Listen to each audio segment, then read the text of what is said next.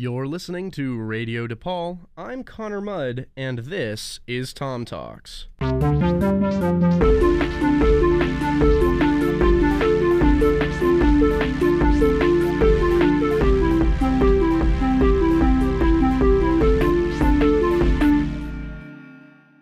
and welcome to episode 15 of Tom Talks. Today we're going to talk about a few good men, but also today we have a phenomenal guest with me. He loves to roller skate, he's an improv comedian, and he is a total math freak. Please welcome to the show, Asher Farr. Asher, what is up, my man? Hello. It's good to be here. I love talking to Tom on Tom Talks. That's you know that's why we brought you on because we know how much you love to talk Tom. Any is- Tom, Any Tom. Uh, the actually, drum, the person, any of them. We we do have a bit of a, a kibosh on Tom Hanks talk on this show. I I keep speaking ill of him anytime a, a guest brings him up. So we're not allowed to talk that Tom. Oh yeah, I mean we'll have to go to my podcast for that. Yeah, yeah. Also Tom, Tom talks. Talks. Yeah, But it- you you talk only about Tom Hanks movies. I yeah, feel but like not the good ones. The the lesser known big sequels, big three and four. And Turner and Hooch 2, Return of the Hooch. I've never Forrest seen Gump Turner and Hooch 5. though. Did you know there's actually a Forrest Gump sequel? I heard there was a book, right? Yeah, yeah. It's the the sequel book. Oh, what happens in it? It's something like Oh, it's, he meets called, like, Tom Hanks in the book. It's very meta, where where You're Forrest Gump, me. Right, and they they interact, and I think there's time travel involved, and he has Forrest Gump has a son. It's really it's ridiculous. It's, it's Forrest Gump gallivanting through all of time. So instead of Forrest Gump just causing some events of the world, he causes all of world history. I'd watch Um, that movie. I think it'd be a lot more interesting than actual Forrest Gump. Forrest Gump burned down the Library of Alexandria. Tragic. For for the audience, like you do improv. Have you had many improv shows uh, virtually? Uh, I have had zero improv shows virtually. I'm I've been on a a hiatus as they call it. It's actually super weird because I've been doing improv for a really long time. This is the longest I've gone without like performing or practicing. I call it eh, you know, it's sort of like a uh, a hibernation. I'm waiting, I'm getting stronger. right in your in your little uh, chrysalis of improvanity Yeah. Do you know that in, in like a real chrysalis for like an actual butterfly, they completely melt?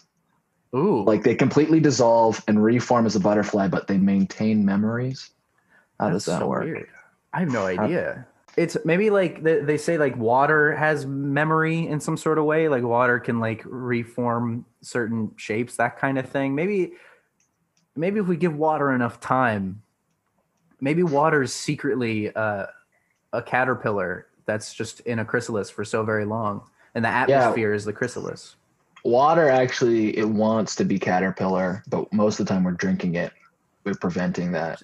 just Um, constantly it cannot evolve Stupid joke. this joke is so dumb. I know it's it, it's it's rough. oh. Oh, but but you're you're improving, but you're studying a computer science. You're you're gonna be a little little data head, little Yeah, I'm a Math boy. computer science and math major, uh, double major, I guess. So my job is to sit inside and cry, someone's got to do it. sometimes do equations. You know, really, if you think about it, I do important work. You know, sometimes I write a number, a letter, and I say how they're related. That's most of what I do. Yeah, that's really that is vital. That is vital to all, all of the world's needs. You you are an essential worker. Is I the gist of it. How is how is Boulder? I know because you're are you living in Boulder or are you down in Littleton right now? I am living in Boulder. It's ridiculous. We have uh, our cases are starting to go down, but uh, we have a bunch of frats, and they decided to have a lot of parties. So we had the biggest case numbers in all of Colorado for a while. I Ooh. think we might, we still might. Uh, the the city of Boulder put um, a stay at home order, but just for 18 to 22 year olds. Um, you have to stay in your house, but if you are 23, you can leave which is bizarre. They also they changed they changed this rule, but it used to be like you literally couldn't go out with another 18 to 22 year old like even if they were your roommate or something and there's these face is there's this long thread of facebook comments one of them is like can an 18 to 22 year old drive another 18 to 22 year old to seek medical care and the city of boulder replied with just no period like That's wild. it's whack up here um but they know. changed that one That's probably for the best. I feel like that's a pretty rigorous rule that's pretty unenforceable also. Like yeah how are you gonna enforce it like are you gonna pull you pull someone over while they're driving to the hospital it's like hey are you uh i know you're dying right now but you look like you're two 18 to 22 year olds you're gonna have to come with me Yeah, no, you're you're underage. Can, can I see the ID? They pull out the little the, the light, checks the eligibility. I'm, wondering, do you think people ordered fakes that said they were 24 just to break out of it? that would be interesting. I mean how long how long does a fake take to make? How long does a fake take to make? That's a horrible that that's like a very bad rapper line. If you in, in case you ever have any terrible freestyles you can like you're in a bad rap contest you can save that one for later. You'd be surprised at how frequently I find myself in bad rap contests nowadays. I actually I'm like a I ghost write for a rapper who goes by Lil Tater. He's he's an Irish rapper and it's all food themed. Listen to Thick Snack now on SoundCloud. Um, ridiculous two C's for both. Thick with two C's, Thick- snack with thick two C's. snack Yeah. does he rap with an irish accent You know, I've tried to get him to. The rhyming is just a little bit trickier because then I have to, as his ghostwriter, I have to think about rhymes. Mm, yeah uh, in an Irish accent. I know Boy, you think I'm on- completely making this up, but I genuinely have done this. And if you look up Thick Snack on SoundCloud, you will find content that I have written, Thanks. but I do not let's have. see, let's see I I don't have a. It, it'll be under White Noise Productions. That's my uh, producer handle. It's terrible. Ridiculous. Just just phenomenally like it's grotesque. It's gross. It, I I write really gross rap lyrics. i'm not proud of this I'm honestly i'm not happy with what i've done I'm genuinely. I'm sorry that I've done this for the world. like you put something into the world that you're like i my bad guys right? i feel that Because because there was a sequel, so I wrote Thick Snack One and then Thick Snack Two, the sequel, and genuinely, I've never been more ashamed of anything in my life. But also, there's some clever stuff in there. That's there's some like some pretty solid punchlines within the rap. yeah i mean when when you when you are the best ghostwriter in the world you write some good lines You know, I, I don't know. Call i'm not saying that's you but yeah, I i'm saying think that is that's just a fact about what it the definition of being the best ghostwriter in the world yeah i wasn't sorry I, that was just another off the dome talk I know. Yeah, I wasn't actually talking about you. I was talking about my friend Darren. He's, He's- a ghostwriter, who did he ghostwrite for? Tupac, and Ronald Reagan. He was also a speechwriter. Good. That's a storied career. Yeah, he died of. Um, he was robbing a train. So uh, speaking of music, you're you're pretty well versed in the music. I'm going to call you well versed in the music scene just because of your phenomenal playlist creation skills. I still promote the Asher Farr Party playlist to everyone I meet all the time. Uh, what are what are you listening to now? Let's see. I recently started this album of music that probably no one but me will enjoy. It's it's a, an album of remixes by my favorite artist, my favorite remix artist named Neil Cicerega. Cicerega. I love him. It's called Mouth Mouth, Dreams. No, Mouth Dreams is his newest one. It's his fourth remix album. Ooh, Uh, just came out. Um, it's you know it's not something you'd really want to bump at a party, but if you want, if you're kind of feeling weird in a goofy mood, put it on and it'll uh, it'll drive you right up the wall if you know what I'm saying. I don't, I feel like Bustin' you could put on at a party and people would wouldn't notice it at first and they'd start vibing with it, but like then they'd realize what's going on. Wait, this isn't Ghostbusters. Wait, this song sounds a lot like Ghostbusters, but in a different order. something's wrong here.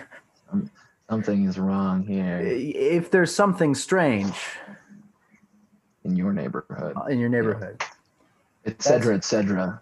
you know, you know how it. Who are who? Who must you call the men who bust ghosts? The They're the only people to call. Have you? So you're making uh, a collection of their stuff. I, I, it's hard to find his stuff on Spotify. I don't think it's on Spotify. It's YouTube Mm, primarily, no. right? that or SoundCloud. Um, let's see, what else am I bumping? It's October, so you know the longer they're posting Christmas TikToks on TikTok, the sooner I will be listening to Christmas music. Um, let's see. Oh, I've been spinning a lot of funk lately. Ooh, Uh, a lot of Parliament has been on the queue.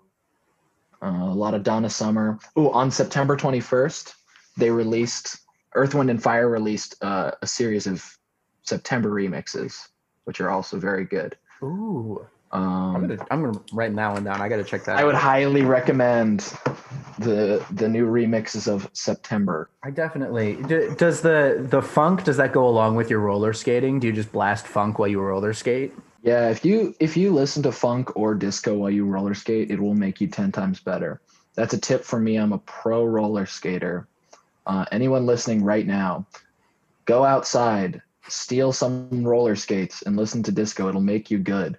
Uh, and, and Radio DePaul does not condone the theft of anything, let alone roller skates. But you know, do what he says. Yeah, don't steal them, but like acquire some at an appropriate price. Ding! That was a wink. that's too good. I, wait, do, do is it skates or blades that you do? Oh, I'm skating, baby. Got some Good. quads. Ooh, is that red velvet? Is that crushed Uh, red velvet? They're suede. They're red suede. Ooh. Where do you find a pair of red suede roller skates? You, the internet. I think they're they are called boardwalks. They are sure grip boardwalks. Yeah, I'm not. Very- I'm not coordinated enough to roller skate. I actually, I just recently got in a quote unquote scooter accident, uh, riding uh, one of those pay for scooters uh, around the city. Ooh. Woman opens her car door right in front of me. I Oh, Oh, I didn't hit it. Thank goodness. I swerved out of the way, hit a bump, and uh, did a little did a little tumble. My knees are so scraped up. I, I tore a brand new Oh, pair man. of jeans. That was painful. More so because I just bought a new pair of jeans. Like first time I bought myself anything nice in a long while. Immediately yeah. gets torn in a scooter accident. But I was able to avoid breaking my arms, uh, which I do almost every other time I fall. I've I've broken this one, this bad boy, twice here and here uh, from falling. So I'm very thankful Ooh. I didn't get a third. Yeah. But then you could say you got the triple, you know, a hat trick arm break. Right? It's it's like uh, Secretariat with his his triple crown, but it's the triple cast. Yeah. Except if you, you know, if a horse breaks something, they have to kill it. True. I don't want that to happen. Not To you? Yeah. You know, one day you're riding a scooter, the next day they're putting you down, turning you into glue. is that what happened to Secretariat? Is he glue now? You know, I think I think it was Oscar Wilde who once said, in the end, we're all glue.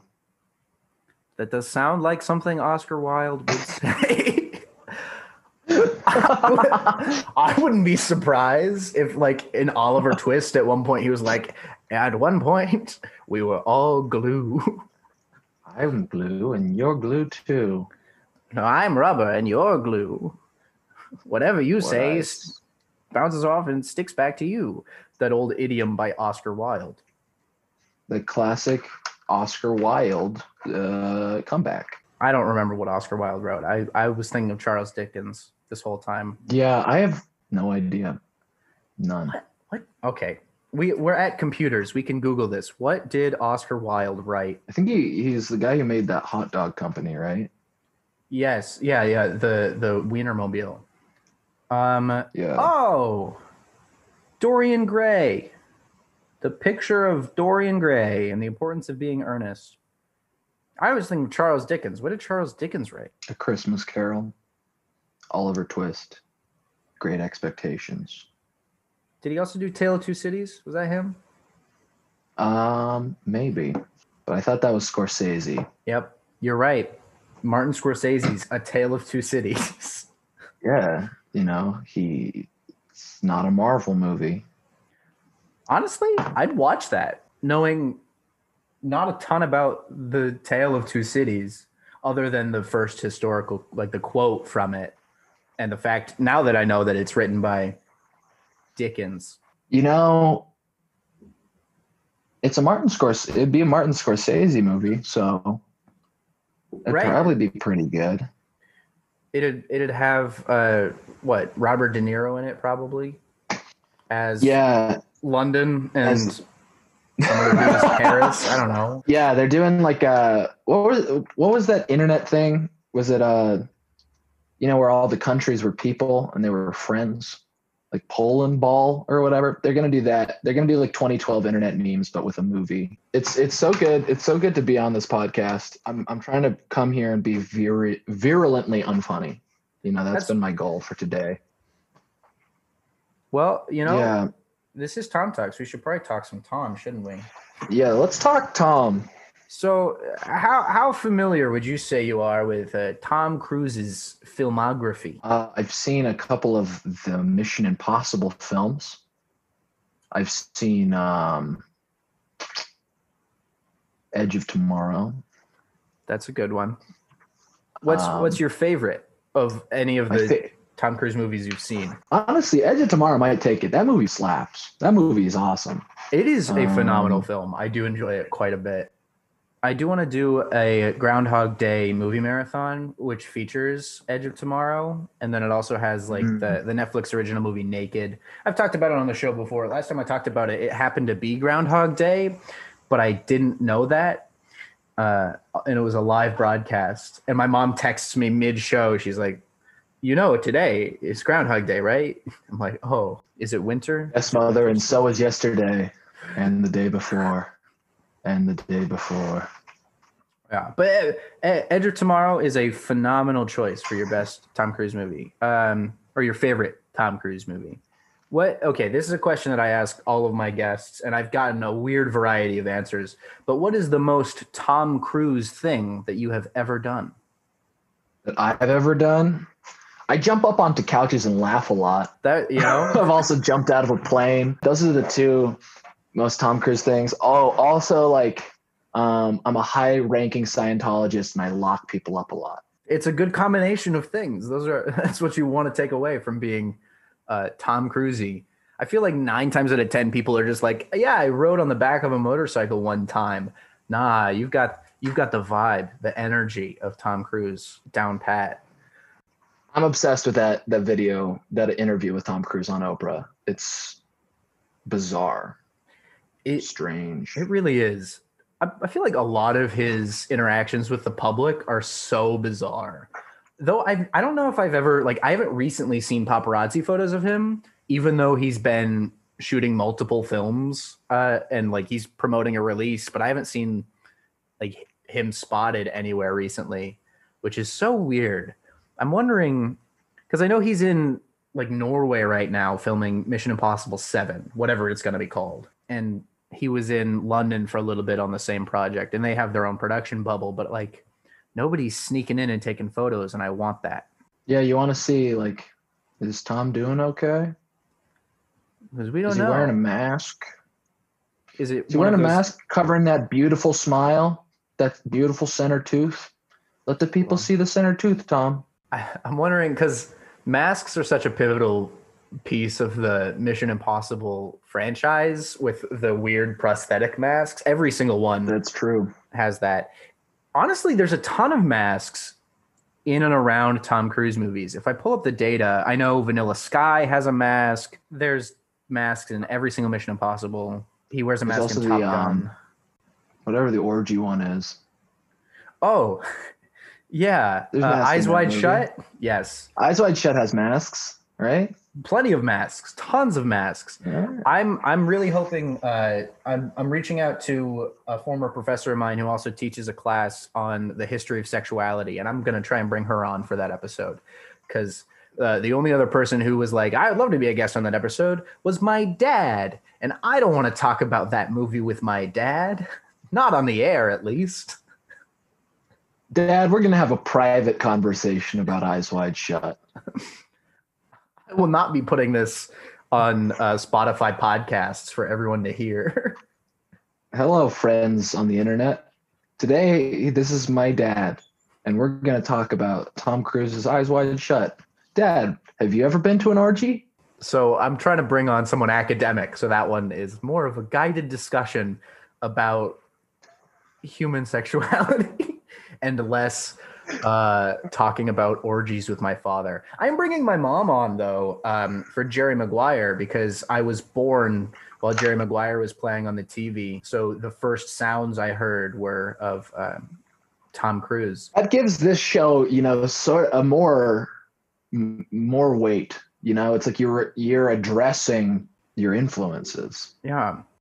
We can go into the next question that I ask uh, every single guest. I give every guest on the show, in case Tom Cruise ever listens to the podcast, which I know he never will, but in case he does, I'm giving every guest one minute to say whatever you want to Tom. So you can use this minute. I'll hold up the timer. Use it however you see fit. Whatever you want to say to Tom, you can say to Tom now. Tom, it's just you and me now. Everyone else who's listening to this, they they've paused it. So it's just you and me. You don't have to be worried anymore. Tom, I love you. Um, we met one time at a Chipotle um, in Fort Lauderdale, and you you got two scoops of guac. Uh, I remember that, and I said I was behind you in line. I ordered I ordered some guac, and you said I like guac, and I li- literally Tom, I have been in love with you since that day. So like, call me. You said I said my name to the Chipotle lady, and you said, "Huh, Ashton. That's a cool name." Um, my name is not Ashton. My name is Asher. And Tom, please call me, Snapchat me. Amazing. Uh, That's your minute. 10 out of 10. A plus. Tom, I if hope, you're listening I hope he listening, hears that. I, I really, I really do hope that he hears that. Uh, well, this is the point in the show where I'm going to put in a commercial break. So go ahead, uh, stay tuned. After this, we're going to play a quick game, and then we'll go into our synopsis and all of that fun stuff. So stay tuned after this. I'm voting because I want to make sure that everyone feels welcome in our country. I vote because my parents can't. I vote because I really hate decisions being made without my input. I vote because I want to say in my future. I vote because I want my voice heard. I'm voting because the future of this city matters to me. I'm voting because everyone always talks about how bad things are. I want to make them better. I vote for the future. So, why do you vote? Tuesday, November 6th is midterm election day, and your vote is your voice. To find your polling place in Chicago, visit chicagoelections.com. This message was brought to you by Radio DePaul, Chicago's college connection. You're listening to Radio DePaul.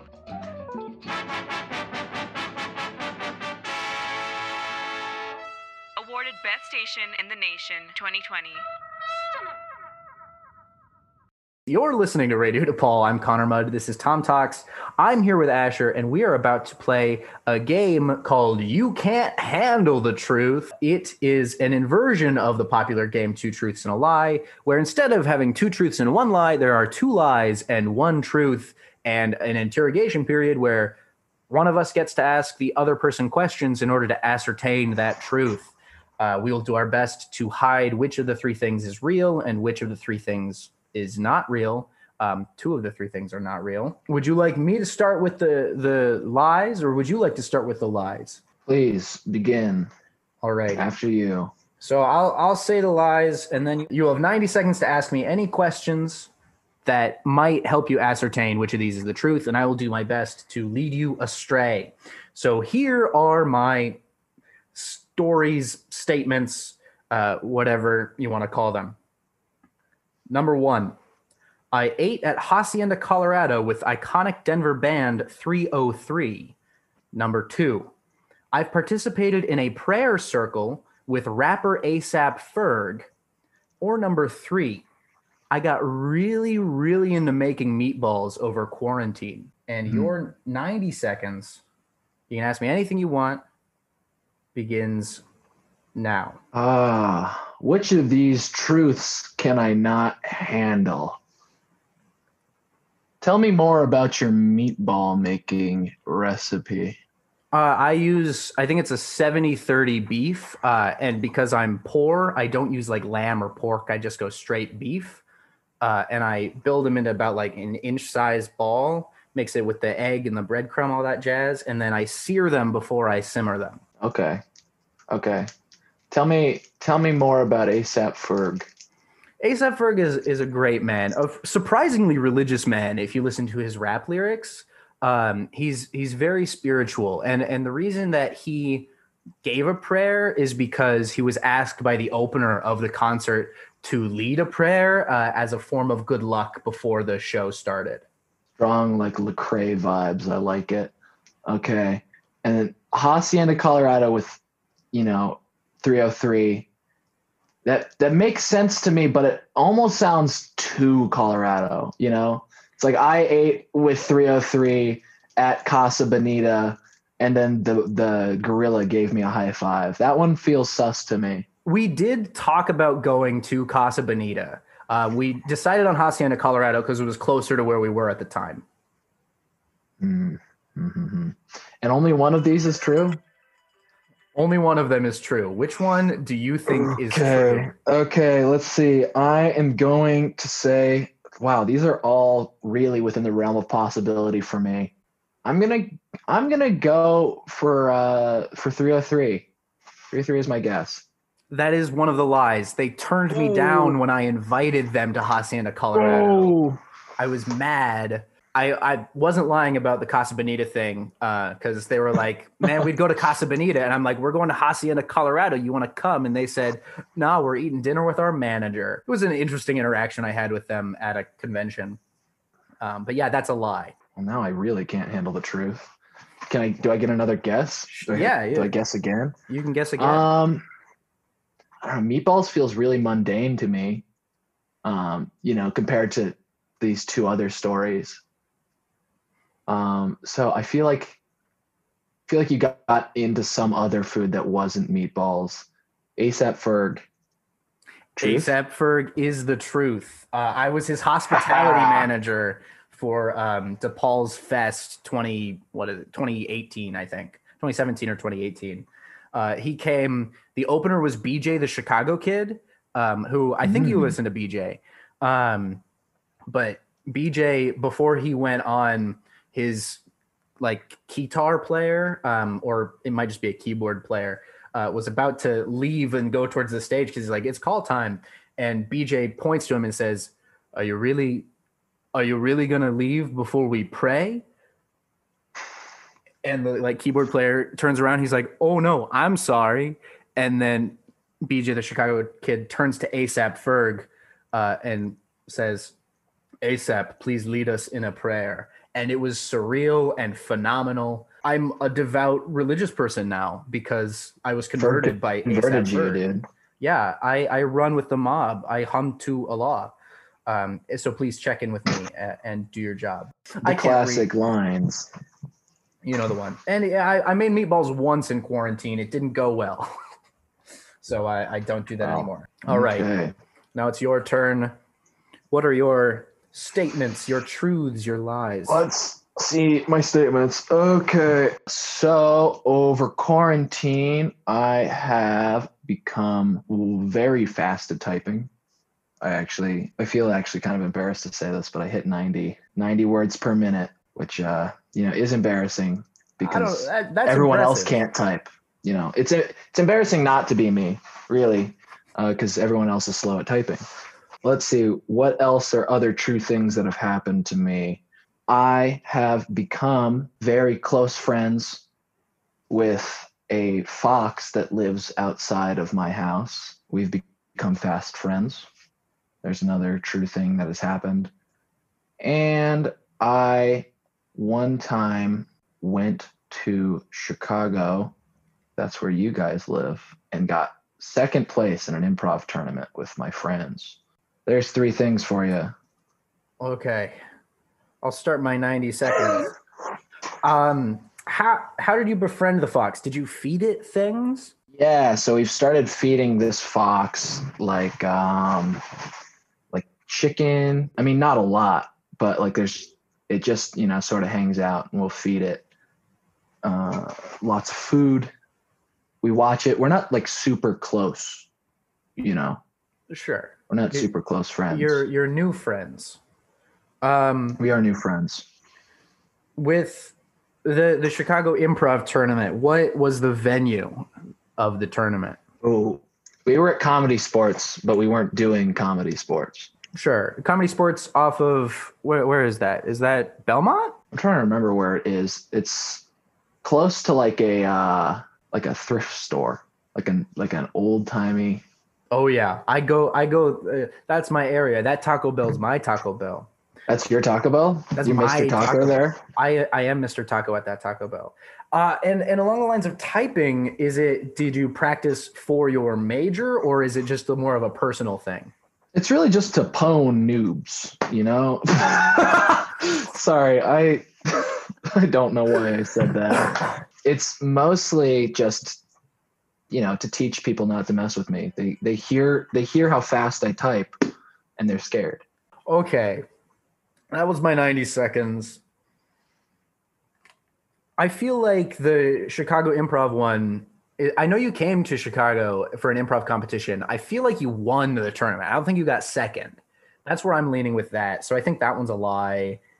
The Fox feels very on brand for you, but I feel like it could also just be your dad and you're telling a story like your dad has befriended a fox and you're saying that it's you. That is in character for him as well. Right. Mike Farr definitely has several woodland friends. Uh, at least For sure. one. For sure. No, he's Yeah. gotten actually really into dirt biking recently. That's that's not a joke. Uh, um, Why? because he is the coolest man ever born. He he sent me this picture uh, an hour ago. Wish you were here. For the audience listening at home, that's his father, who is uh, I don't know a middle-aged man on a mid fifties. Uh, bizarre fellow. I love him so much. That's so good. Um, I feel like typing is a safe truth, or you're only to like 85 and you're not up to 90. Uh, Mm, yeah, hitting when on that to typing technicality. Um, I think that the fox is the truth. Ooh, you're close. There's a fox that lives in my backyard, but we're not friends. I'm best friends with the deer that lives in my yard. I tricked That's- you. that's too bad. Um, so if not the fox, maybe you did get second at the improv tournament. You did Yeah, we're second. number two. I had so much faith. I was like, no, I'm sure you won it. I'm sure oh man, you I wish. tournament. Nah, I'm bad. You forgot that. I don't know. Yeah, I, you can make it in the, the big big Chicago improv game. Of course, there's yeah, dude, no the Big Apple. there's no shows going on right now. We're we're the Big Onion. Also, we're not the Big Apple. Everyone calls Chicago the Big Apple. I know this. The Windy Apple. Well, wait, how fast do you type if you don't type 90?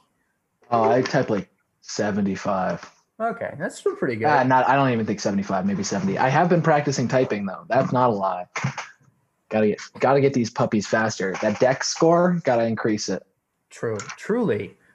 Have you in college? Have you taken up D and D? Like I feel like a lot of people have. No, but just because I'm like really bad at committing to things. Um, that's an that's an advertisement to me. Anyone listening, uh, if you want a man with commitment issues, I'm here. Uh, You know, uh, they'll call. Yeah, I'll put your number uh, on the on the graphic. but yeah, I've played some D and D. Uh, it's pretty it's pretty rad. Um, we got we got to get a one shot or something going. I I designed a one shot that's an escape room a little while back actually. Ooh, I I worked in an escape room for a summer. Dude, I so did I. What in what were your rooms? What were their themes? Uh, we had one that was sort of like spy themed, where you're sort of like an international spy, like solving things to get out of their room. Um, we have one that's sort of like a Mayan. It was like a Mayan puzzle, um, like Oh. ancient temple vibes. And then we had another one where you got abducted by aliens and you had to get out of their ship. Ooh, that's dope. I yeah, mine we were uh, there was a prison one, pretty basic. A bank robbery one, also pretty basic.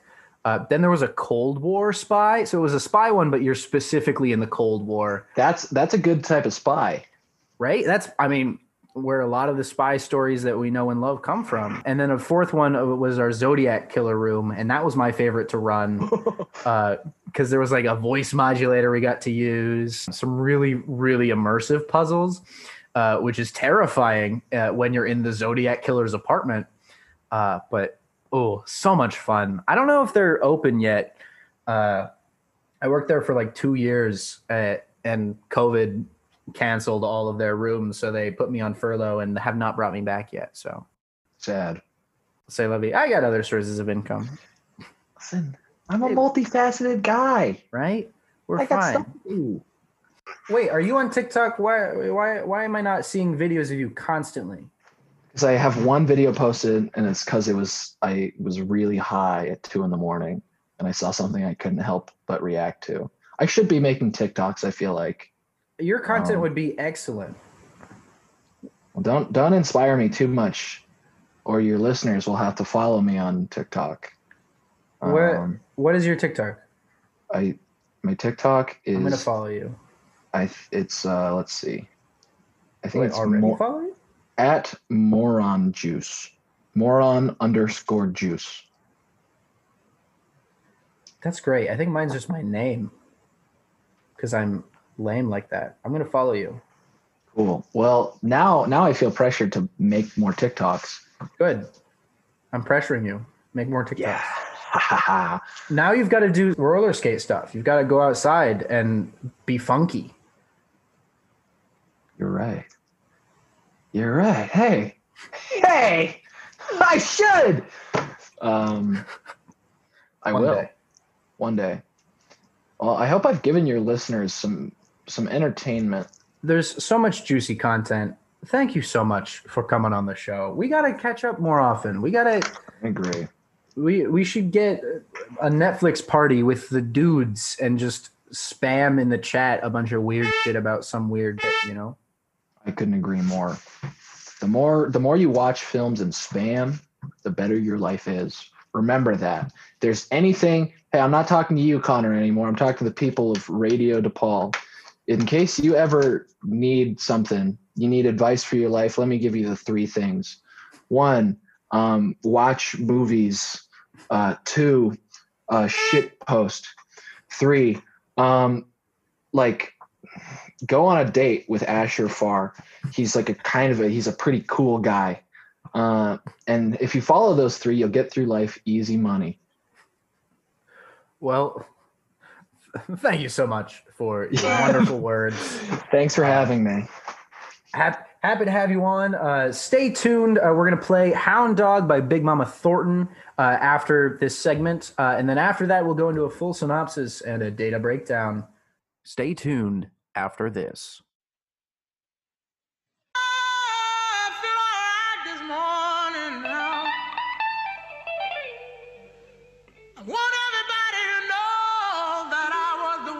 Say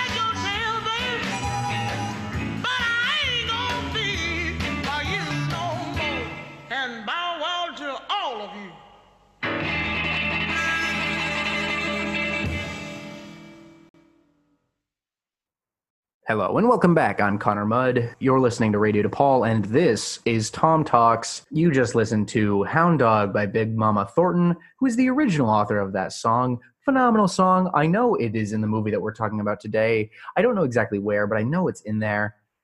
The movie that we're talking about today is, of course, A Few Good Men, arguably one of Tom Cruise's best movies. And, you know, just a good movie all around with a phenomenal cast, a pretty interesting plot and you know good vibes just good vibes all around.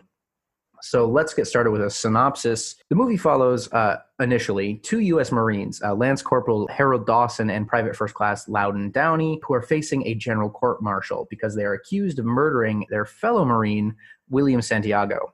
They're all working at guantanamo bay in cuba. Santiago the person who was murdered had poor relations with his fellow Marines. He compared unfavorably to them and he broke the chain of command in an attempt to get transferred out of Guantanamo. The base commander, Colonel Nathan Jessup, and his officers argue about the best course of action, while Jeff's executive officer, Lieutenant Colonel Matthew Markinson, advocates that Santiago be transferred. Jessup dismisses the option and instead orders Santiago's commanding officer, Lieutenant Jonathan James Kendrick, to quote unquote train Santiago to become a better Marine.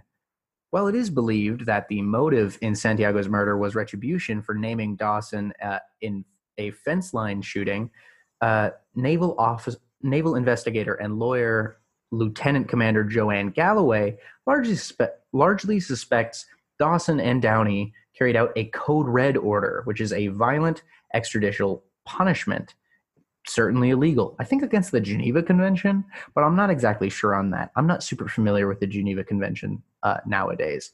Uh, so Galloway wants to defend the two, but the case, instead of being given to her, is given to Lieutenant Daniel Kaffee, who's played by our main man, Tom Cruise. He is an inexperienced and unenthusiastic lawyer with a penchant for plea bargains. Galloway and Kaffee uh, instantly conflict, and Galloway, unsettled by Kaffee's apparent laziness, uh, whilst Kaffee resents Galloway's uh, interference. So Kaffee and Galloway travel to Guantanamo Bay uh, in Cuba to question Colonel Jessup and the others. Under questioning, Jessup claims Santiago was set up to be transferred the very next day.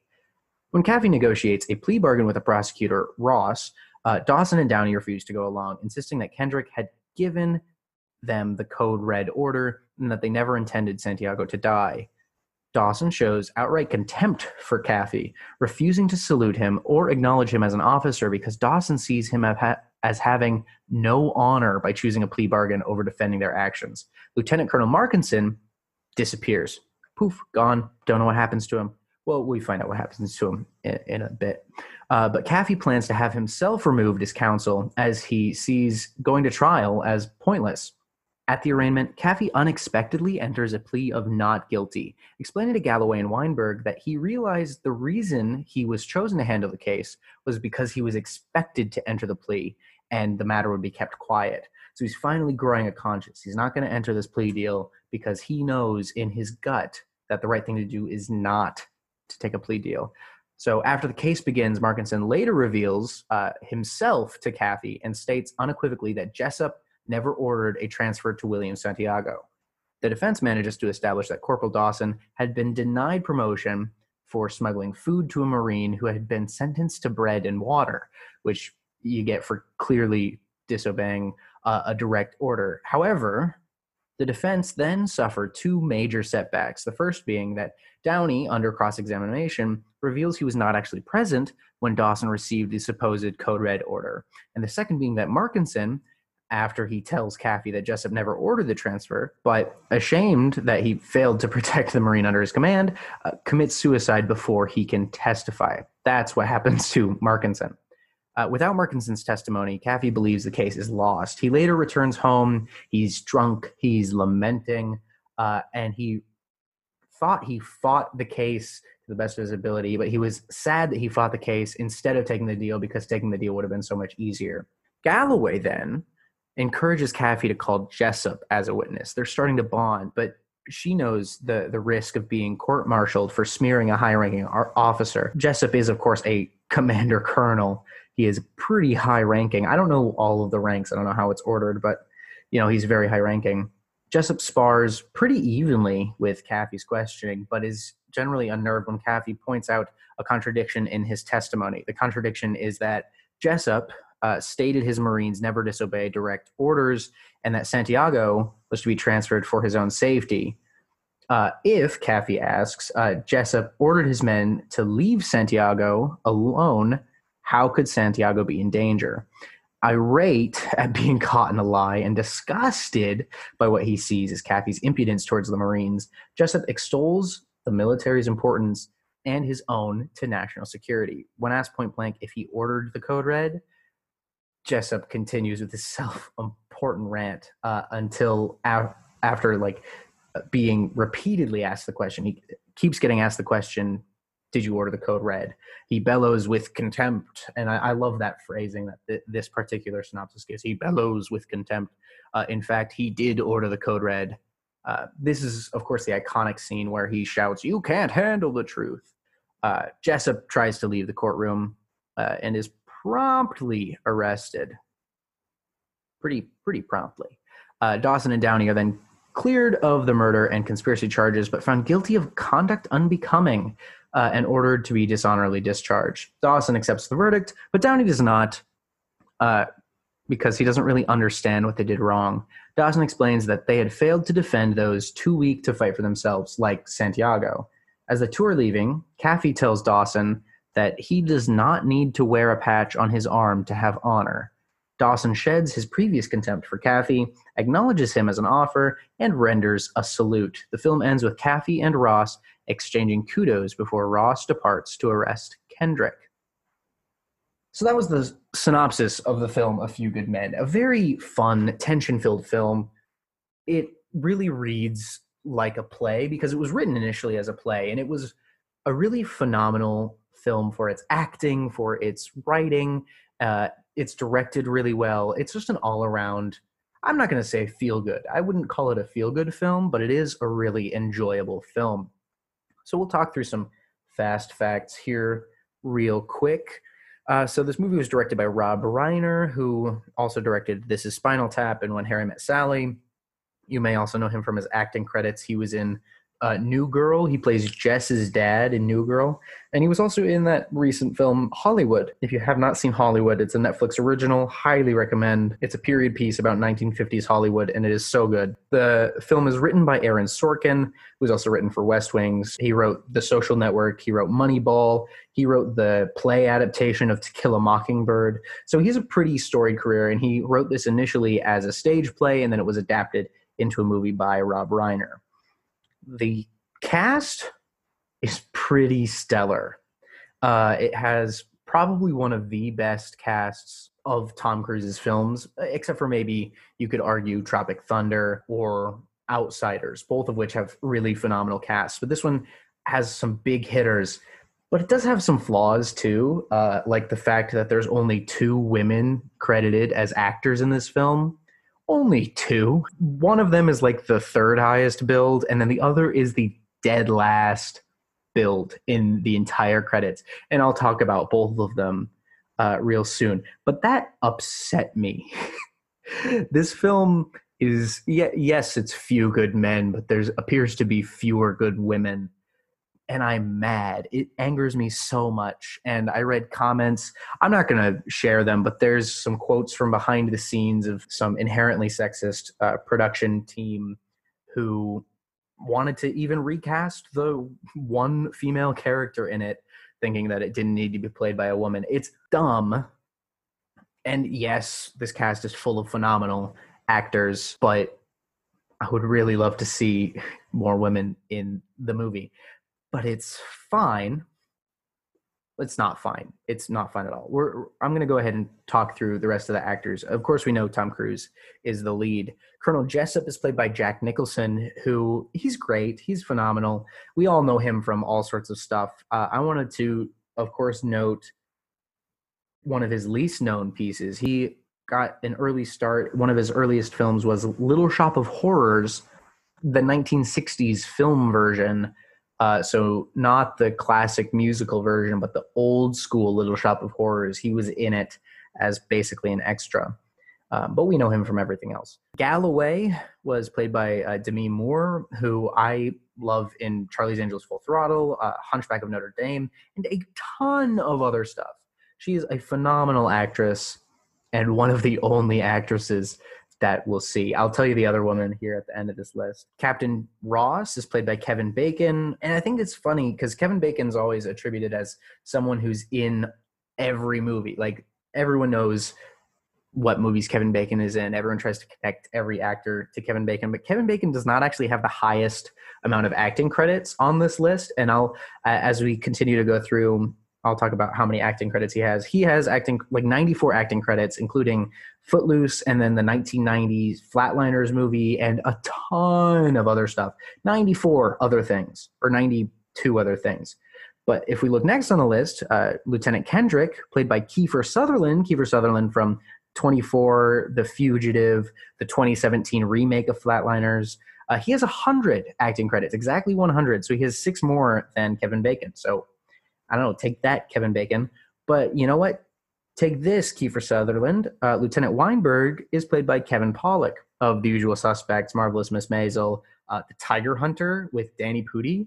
Great movie, also about the invention of the microwave. It's pretty weird. Um, he has 146 acting credits. So, you know, who's the big man now, Mr. Kevin Bacon? Uh, probably still Kevin Bacon. Kevin Bacon's phenomenal. But I'm just saying there are other actors that are in a lot more than Kevin. Next on this list uh, was, I don't know what PFC stands for, Private First Class, I think. Uh, Downey was played by James Marshall, who you might know from Twin Peaks or the hit movie The Shaft. Not the movie Shaft, the Shaft. It is a thriller movie about a killer elevator, and I will never be watching that. Uh, Lieutenant Colonel Markinson was played by J.T. Walsh, who is in Sling Blade and Good Morning Vietnam. Dr. Stone, who is in there for like a scene or two. I didn't even mention him in the synopsis, but he's played by Christopher Guest, who was in This is Spinal Tap, Waiting for Guffman, Best in Show. He's in all of those mockumentary type films. Cuba Gooding Jr. is in this movie as just another random military corporal. Uh, this is his first time in a movie with Tom Cruise and his less successful outing with Tom Cruise. You'd know him from Jerry Maguire, of course. Uh, and then the other woman in the, the cast who played Aunt Ginny Miller is played by Maud Winchester, who has also been in Dracula, The American President, and Corrina Corrina. In reading the fun facts for this movie, listed on IMDb, I found out that Maud Winchester is Rob Reiner's sister in law. So, of the two women hired for this movie, one of them was only hired as a favor, and that upsets me because this movie is so good, and I'm mad that there aren't women in it. So, I don't know what the course of action here is, but if I rated these movies on a diversity score, this one would obviously not be rated highly because they didn't hire any women. Yeah, it's upsetting. However, it is inherently quotable. It is really well written. Um, some fun facts the American Film Institute uh, rated the You Can't Handle the Truth quote as the 29th best movie quote of all time only three other Tom Cruise movies are on the list, which is actually pretty high if we're considering one actor's career. I know the list also features like two Terminator movies, so maybe not. Um, the other three quotes are Show Me the Money from Jerry Maguire, which is at the 25th slot, so ranked higher than You Can't Handle the Truth. Uh, you Had Me at Hello, which is at the 52nd spot.